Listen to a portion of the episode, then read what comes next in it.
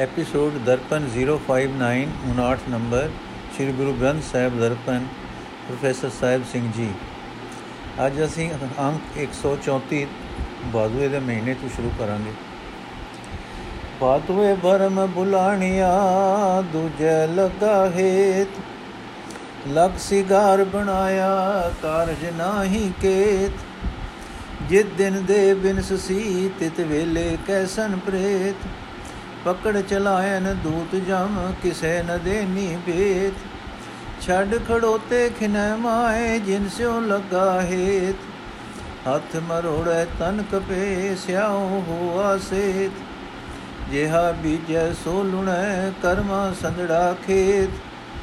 ਨਾਨਕ ਪ੍ਰਭ ਸਰਣਾਗਤੀ, ਚਰਨ ਬੋਹਿਤ ਪ੍ਰਭ ਦੇਤ। ਸੇ ਬਾਦੂ ਨਰਕ ਨ ਪਾਈਐ, ਗੁਰ ਰਖਣ ਵਾਲਾ ਹੇਤ।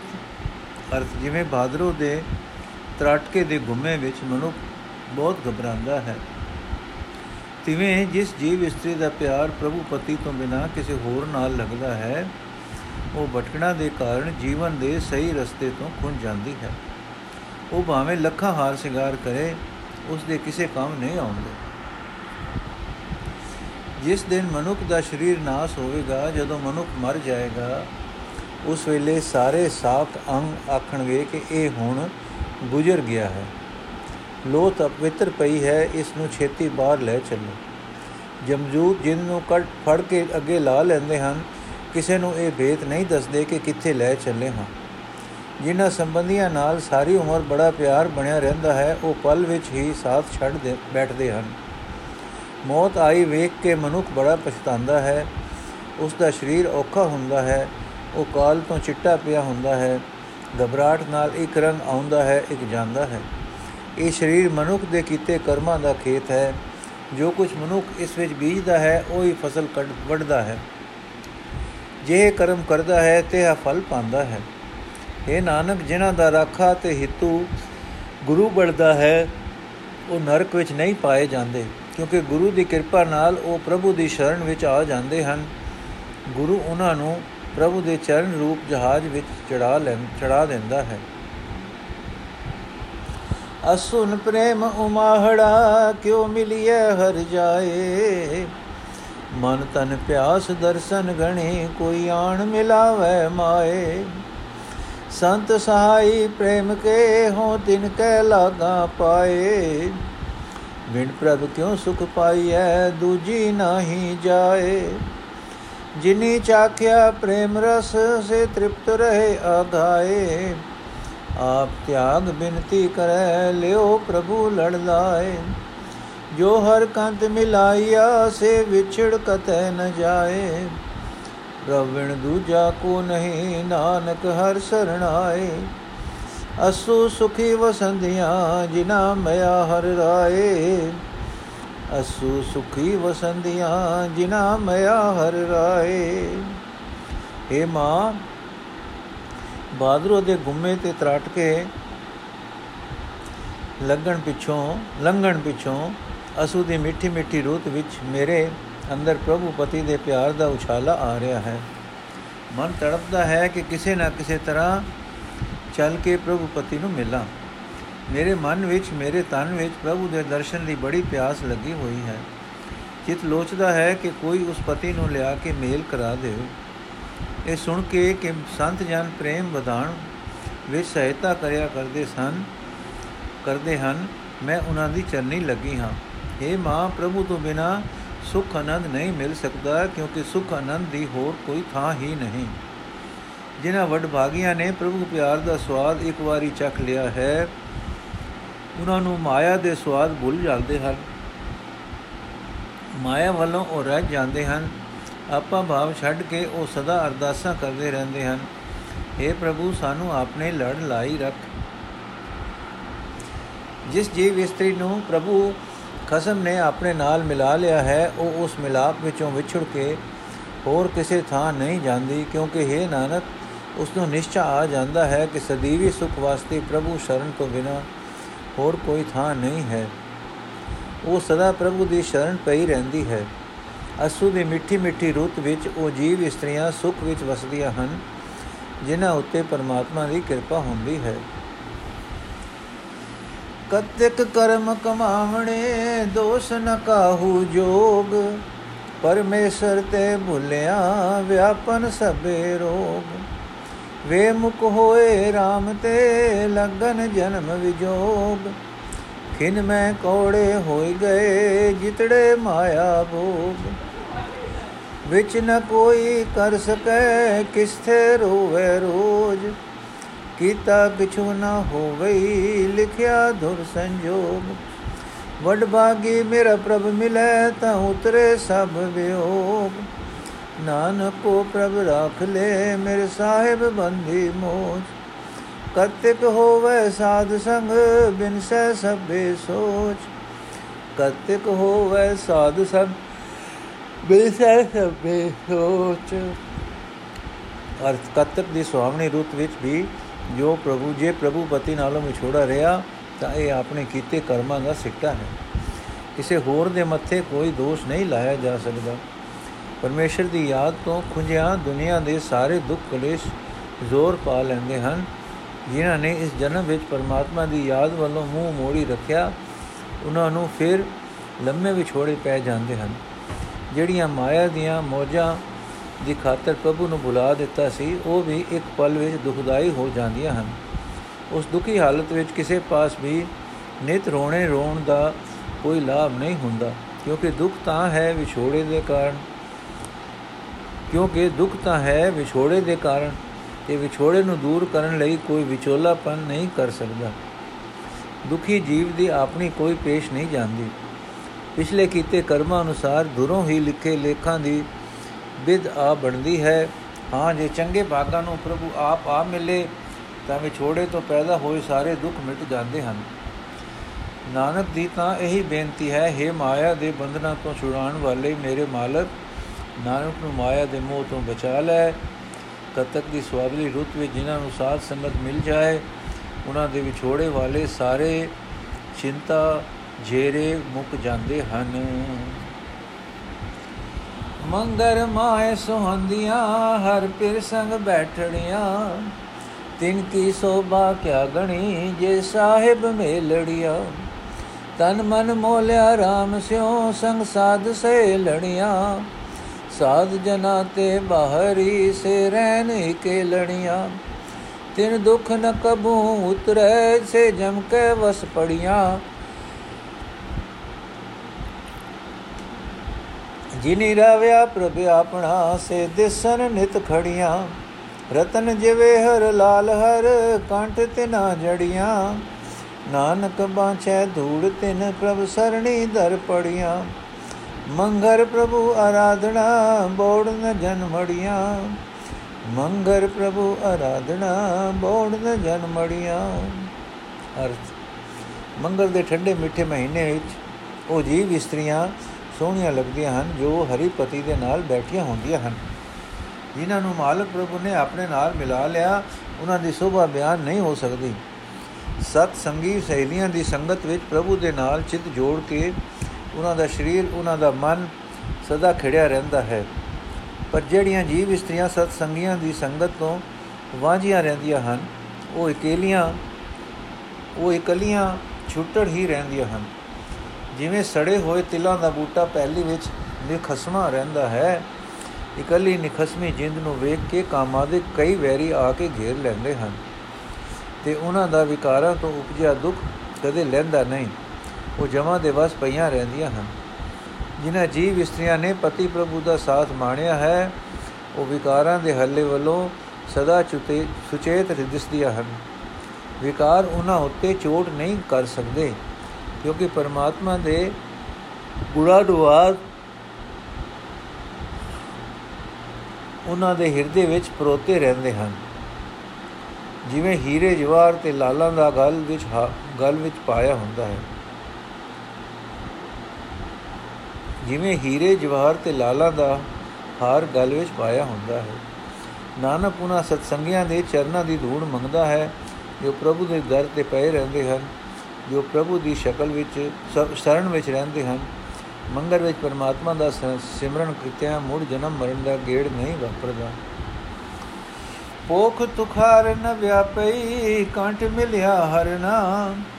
ਮਨ ਬੇਧਿਆ ਚਰਨਾਰ ਬਿੰਦ, ਦਰਸ਼ਨ ਲਗੜਾ ਸਾ ਓਟ ਗੋਬਿੰਦ ਗੋਪਾਲ ਰਾਏ, ਸੇਵਾ ਸੁਆਮੀ ਲਾਓ ਵਿਖਿਆ ਪੋ ਨ ਸਕਈ, ਮਿਲ ਸਾਧੂ ਗੁਣ ਗਾਓ ਜੈ ਤੇ ਉਪਜੀ ਤੈ ਮਿਲੀ, ਸੱਚੀ ਪ੍ਰੀਤ ਸਮਾਓ ਕਰ ਗੈ ਲੀਨੀ ਭਾਰ ਬ੍ਰਹਮ, ਬੋੜ ਨ ਵਿਛੜਿਆਓ ਬਾਹਰ ਜਾਉ ਲਖ ਬੇਰੀਆਂ ਹਰ ਸੱਜਣ ਅਗਮ ਅਗਾਓ ਸਰਮ ਪਈ ਨਾਰਾਇਣ, ਨਾਨਕ ਦਰ ਪਈਆਓ ਓਕ ਸੁਹੰਦਾ ਸਰਬ ਸੁਖ ਜਿਸ ਬਖਸ਼ੇ ਵੇ ਪਰਵਾਓ। ਓਕ ਸੁਹੰਦਾ ਸਰਬ ਸੁਖ ਜਿਸ ਬਖਸ਼ੇ ਵੇ ਪਰਵਾਓ। ਅਰਥ ਉਹ ਦੇ ਮਹੀਨੇ ਵਿੱਚ ਜੀਵ ਇਸਤਰੀ ਦੇ ਗਲ ਨਾਲ ਹਿਰਦੇ ਵਿੱਚ ਪ੍ਰਭੂ ਪਤੀ ਲੱਗਾ ਹੋਇਆ ਹੋਵੇ ਉਸ ਨੂੰ ਕੱਕਰ ਮਨ ਦੀ ਕਠੋਰਤਾ, ਕੋਰਾਪਨ ਜ਼ੋਰ ਨਹੀਂ ਪਾ ਸਕਦਾ ਕਿਉਂਕਿ ਉਸ ਦੀ ਪ੍ਰਭੂ ਪ੍ਰਭੂ ਦੇ ਦੀਦਾਰ ਦੀ ਤਾਂਗ ਵਿੱਚ ਜੁੜੀ ਰਹਿੰਦੀ ਹੈ। ਉਸ ਦਾ ਮਨ ਪ੍ਰਭੂ ਦੇ ਸੋਹਣੇ ਚਰਨਾਂ ਵਿੱਚ ਵਿਜਿਆ ਵਿਜਿਆ ਰਹਿੰਦਾ ਹੈ। ਇਸ, ਜਿਸ ਜੀਵ ਇਸਤਰੀ ਨੇ ਗੋਬਿੰਦ ਗੋਪਾਲ ਦਾ ਆਸਰਾ ਲਿਆ ਹੈ, ਉਸਨੇ ਪ੍ਰਭੂ ਪਤੀ ਦੀ ਸੇਵਾ ਦਾ ਲਾਭ ਖਟਿਆ ਹੈ। ਮਾਇਆ ਉਸ ਨੂੰ ਪੋ ਨਹੀਂ ਸਕਦੀ।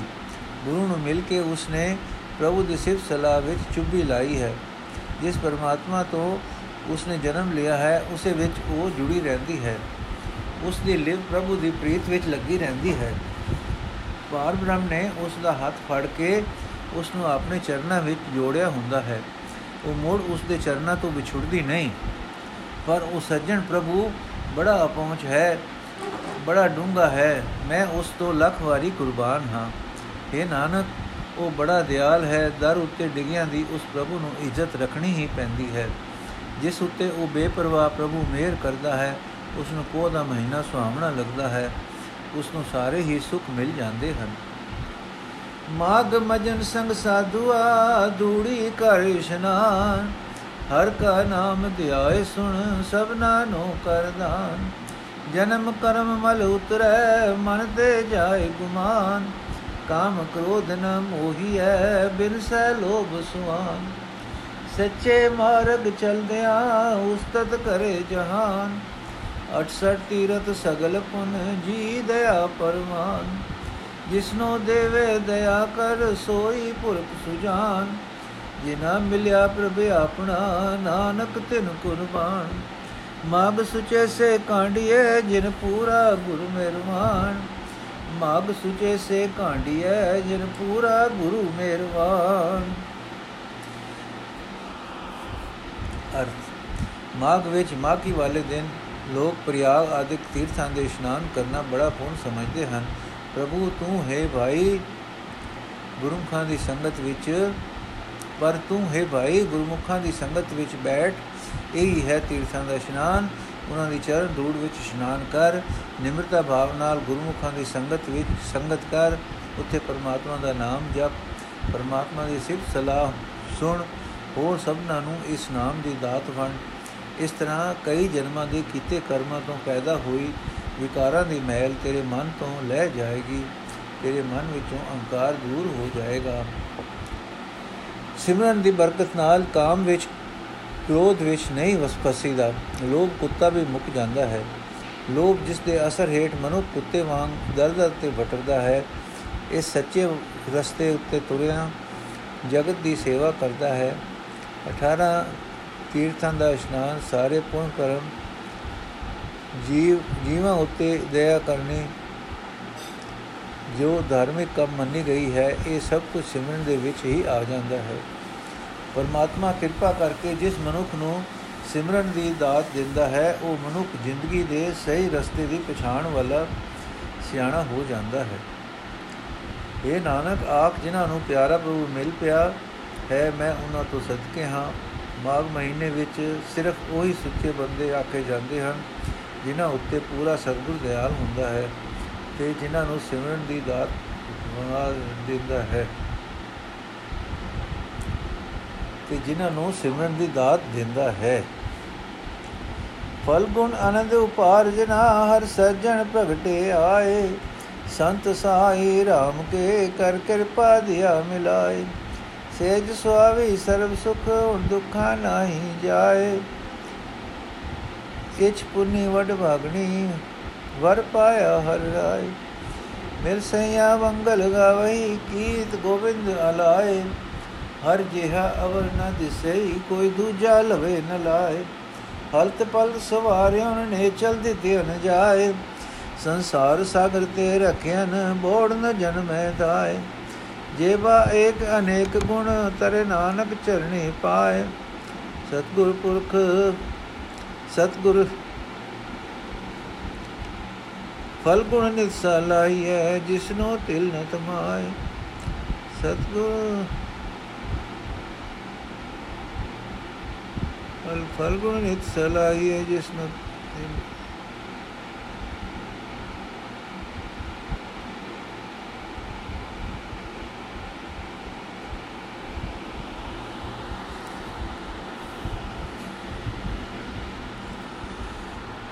ਫਲ ਗੁਣ ਨਿਤ ਸਲਾਈਐ, ਜਿਸਨੂੰ ਤਿਲ ਨ ਤਮਾਏ ਅਰਥ, ਸਿਆਲੀ ਰੁੱਤ ਦੀ ਕੜਰੀ ਸਰਦੀ ਪਿੱਛੋਂ ਬਹਾਰ ਫਿਰਨ ਤੇ ਫੱਗਣ ਦੇ ਮਹੀਨੇ ਵਿੱਚ ਲੋਕ ਹੋਲੀਆਂ ਦੇ ਰੰਗ ਤਮਾਸ਼ਿਆਂ ਦੀ ਰਾਹੀਂ ਖੁਸ਼ੀਆਂ ਮਨਾਉਂਦੇ ਹਨ, ਪਰ ਫੱਗਣ ਵਿੱਚ ਉਹਨਾਂ ਜੀਵ ਇਸਤਰੀਆਂ ਦੇ ਅੰਦਰ ਆਤਮਕ ਆਨੰਦ ਪੈਦਾ ਹੁੰਦਾ ਹੈ, ਜਿਨ੍ਹਾਂ ਦੇ ਹਿਰਦੇ ਵਿੱਚ ਸਜਣ ਹਰੀ ਪ੍ਰਤੱਖ ਆਵਸਦਾ ਹੈ। ਪਰਮਾਤਮਾ ਨਾਲ ਮਿਲਣ ਵਿੱਚ ਸਹਾਇਤਾ ਕਰਨ ਵਾਲੇ ਸੰਤ ਮਨ ਸੰਤ ਜਨ ਮੇਰ ਕਰਕੇ ਉਹਨਾਂ ਨੂੰ ਪ੍ਰਭੂ ਨਾਲ ਜੋੜ ਦਿੰਦੇ ਹਨ। ਉਹਨਾਂ ਦਾ, ਉਹਨਾਂ ਦੀ ਹਿਰਦੇ, ਹਿਰਦਾ ਸੇ ਸੁੰਦਰ ਬਣ ਜਾਂਦੀ ਹੈ। ਉਹਨਾਂ ਨੂੰ ਸਾਰੇ ਹੀ ਸੁਖ ਪ੍ਰਾਪਤ ਹੋ ਜਾਂਦੇ ਹਨ। ਫਿਰ ਦੁੱਖਾਂ ਦੀ ਮਨੋਕਾਮਨਾ ਪੂਰੀ ਹੋ ਜਾਂਦੀ, ਫਿਰ ਦੁੱਖਾਂ ਲਈ ਉਹਨਾਂ ਦੇ ਹਿਰਦੇ ਵਿੱਚ ਕਿਤੇ ਥਰਤਾ ਥਾਂ ਨਹੀਂ ਰਹਿ ਜਾਂਦੀ। ਉਹਨਾਂ ਵੱਡ ਭਾਗਣ ਜੀਵ ਇਸਤਰੀਆਂ ਦੀ ਮਨੋਕਾਮਨਾ ਪੂਰੀ ਹੋ ਜਾਂਦੀ ਹੈ। ਉਹਨਾਂ ਨੂੰ ਹਰੀ ਪ੍ਰਭੂ ਖਸਮ ਮਿਲ ਪੈਂਦਾ ਹੈ।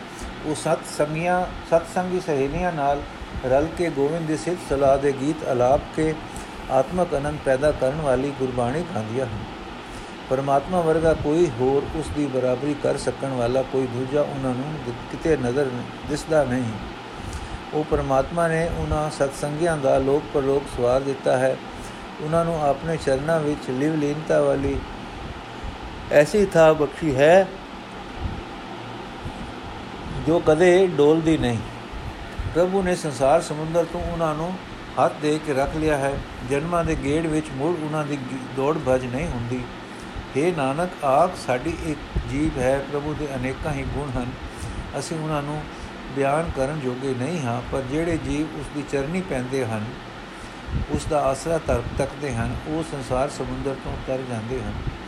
ਫੱਗਣ ਦੇ ਮਹੀਨੇ ਵਿੱਚ ਹੋਲੀਆਂ ਆਦਿਕ ਵਿੱਚੋਂ ਆਨੰਦ ਆਨੰਦ ਲੱਭਣ ਦੇ ਥਾਂ। ਸਭ ਉਸ ਪਰਮਾਤਮਾ ਦੀ ਸਿਫਤ ਸਲਾਹ ਕਰਨੀ ਚਾਹੀਦੀ ਹੈ। ਸਦਾ ਉਸ ਪਰਮਾਤਮਾ ਦੀ ਸਿਫਤ ਸਲਾਹ ਕਰਨੀ ਚਾਹੀਦੀ ਹੈ ਜਿਸ ਨੂੰ ਆਪਣੀ ਵਡਿਆਈ ਕਰਾਉਣ ਦਾ ਰਤਾ ਭਰ ਵੀ ਲਾਲਚ ਨਹੀਂ। ਇਸ ਵਿੱਚ ਸਾਡਾ ਹੀ ਭਲਾ ਹੈ। ਜਿਨ ਜਿਨ ਨਾਮ ਦੇ ਆਇਆ, ਤਿਨ ਕੇ ਕਾਜ ਸਰੇ, ਹਰ ਗੁਰ ਪੂਰਾ ਆਰਾਧਿਆ, ਦਰਗਹਿ ਸਚ ਖਰੇ। ਸਰਬ ਸੁਖਾਂ ਨਿਦ ਚਰਨ ਹਰ ਬਹੁ ਜਲ ਬਿਕਮ ਤਰੇ। ਪ੍ਰੇਮ ਭਗਤ ਤਿਨ ਭਾਈਆ, ਵਿਖਿਆ ਨਾਹੀ ਜਰੇ। ਕੂੜ ਗਏ ਦੁਵਦਾ ਨਸੀ, ਪੂਰਨ ਸਤ ਬਰੇ।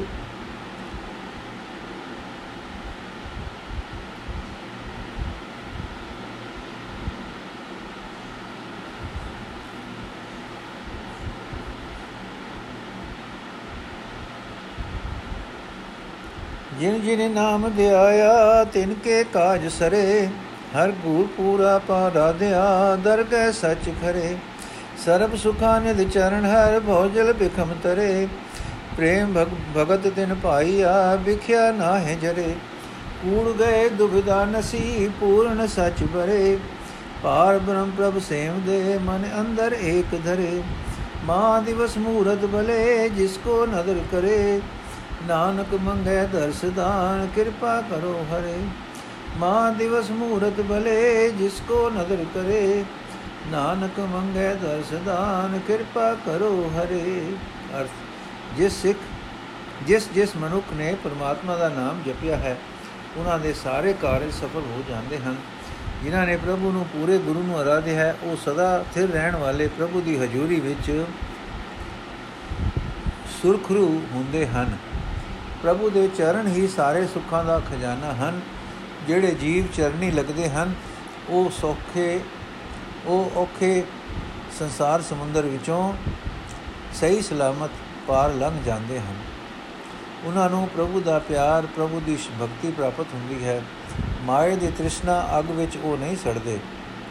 ਮਾਇਆ ਦੀ ਤ੍ਰਿਸ਼ਨਾ ਅਗ ਵਿੱਚ ਉਹ ਨਹੀਂ ਸੜਦੇ। ਉਹਨਾਂ ਦੇ ਵਿਅਰਥ, ਝੂਠੇ ਲਾਲਚ ਖਤਮ ਹੋ ਜਾਂਦੇ ਹਨ। ਉਹਨਾਂ ਦੇ ਮਨ ਦੀ ਭਟਕਣਾ ਦੂਰ ਹੋ ਜਾਂਦੀ ਹੈ। ਉਹ ਉਹ ਮੁਕੰਮਲ ਜੋ ਜੋ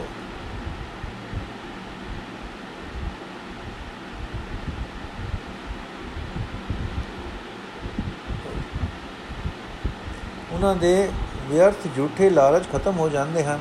ਉਹਨਾਂ ਦੇ ਮਨ ਦੀ ਭਟਕਣਾ ਦੂਰ ਹੋ ਜਾਂਦੀ ਹੈ। ਉਹ ਮੁਕੰਮਲ ਤੌਰ ਤੇ ਸਦਾ ਥਿਰ ਹਰੀ ਵਿੱਚ ਟਿਕੇ ਰਹਿੰਦੇ ਹਨ, ਉਹ ਆਪਣੇ ਮਨ ਵਿੱਚ ਇੱਕੋ ਪਰਮ ਜੋਤ ਪਰਮਾਤਮਾ ਨੂੰ ਵਸਾ ਕੇ ਸਦਾ ਉਸ ਨੂੰ ਸਿਮਰਦੇ ਹਨ। ਜਿਨ੍ਹਾਂ ਉੱਤੇ ਪ੍ਰਭੂ ਮਿਹਰ ਦੀ ਨਜ਼ਰ ਕਰਦਾ ਹੈ, ਆਪਣੇ ਨਾਮ ਦੀ ਦਾਤ ਦਿੰਦਾ ਹੈ। ਉਹਨਾਂ ਵਾਸਤੇ ਸਾਰੇ ਮਹੀਨੇ, ਸਾਰੇ ਦਿਹਾੜੇ, ਸਾਰੇ ਹੀ ਮੂਰਤ ਸੁਲਖਣੇ ਹਨ।